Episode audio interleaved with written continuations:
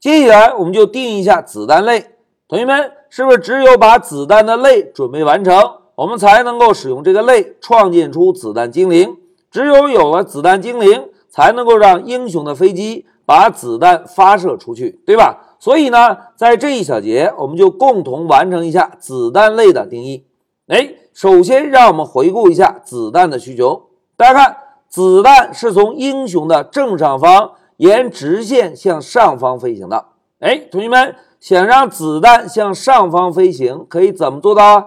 哎，我们可以把子弹的速度设置成负值。设置成负值，就能够沿直线向上方飞行了，对吧？同时再来看，当子弹飞出屏幕之后，我们需要把子弹从精灵组删除。哎，同学们，为什么要把子弹从精灵组删除啊？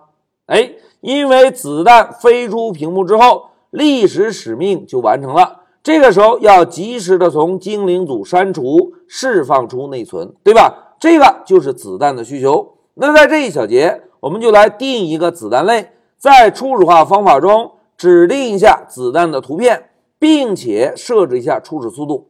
哎，同学们，我们在初始化方法中直接把子弹的初始速度设置成负二，这样子弹就能够向上方飞行了。同时，在这一小节，我们再重写一下 update 方法。当子弹飞出屏幕之后，我们就把子弹从精灵组做一个删除。好。目的明确之后，我们就回到 Pycharm。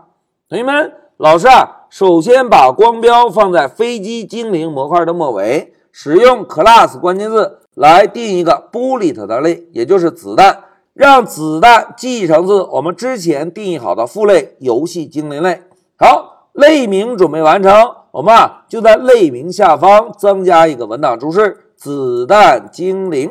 好，文档注释写完。老师啊，就使用 define 关键字，先找到初始化方法，在初始化方法中先使用 pass 做个占位，然后再使用 define 关键字找到 update 方法，在 update 方法中同样先使用 pass 做一个占位。哎，同学们，老师问大家，怎么样能够观察到子弹对象被正常的销毁啊？哎，非常好，要想观察到对象被销毁。我们可以重写一下 delete 这个内置方法，在内置方法中，我们可以使用 print 函数做个输出，对吧？来，老师写下子弹被销毁点儿点儿点儿。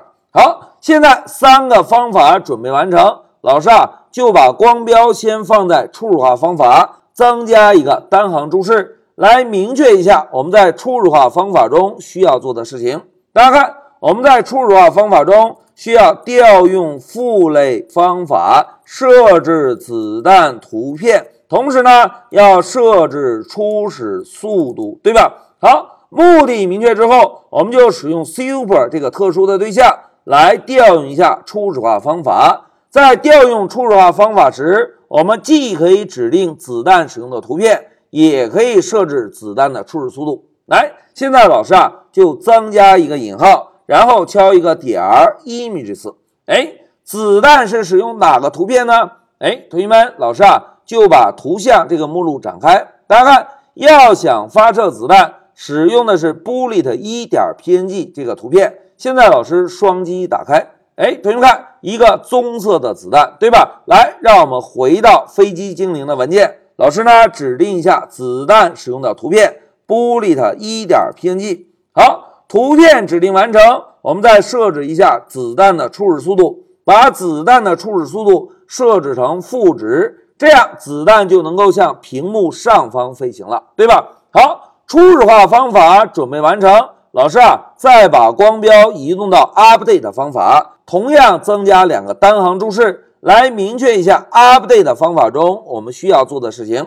大家看。第一步啊，我们调用父类方法，让子弹沿垂直方向飞行，对吧？哎，同学们，在父类的 update 方法中，就是让精灵沿垂直方向飞行的。所以啊，我们可以在子弹的 update 方法中，先来使用 super 这个特殊对象来调用一下 update 方法，这样子弹就会沿着垂直方向。向上方飞行了，对吧？当调用完父类方法之后，同学们注意啊，我们要判断子弹是否飞出屏幕。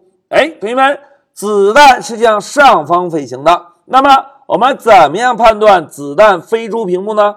哎，我们只需要判断一下子弹的 bottom 属性，对吧？大家看，我们首先使用 self 点儿找到位置，也就是 rack 属性，然后敲一个点儿找到 bottom 属性。同学们，如果 bottom 小于零，是不是表示子弹已经飞出了屏幕，对吧？这个时候呢，我们就可以把子弹从精灵组做一个删除。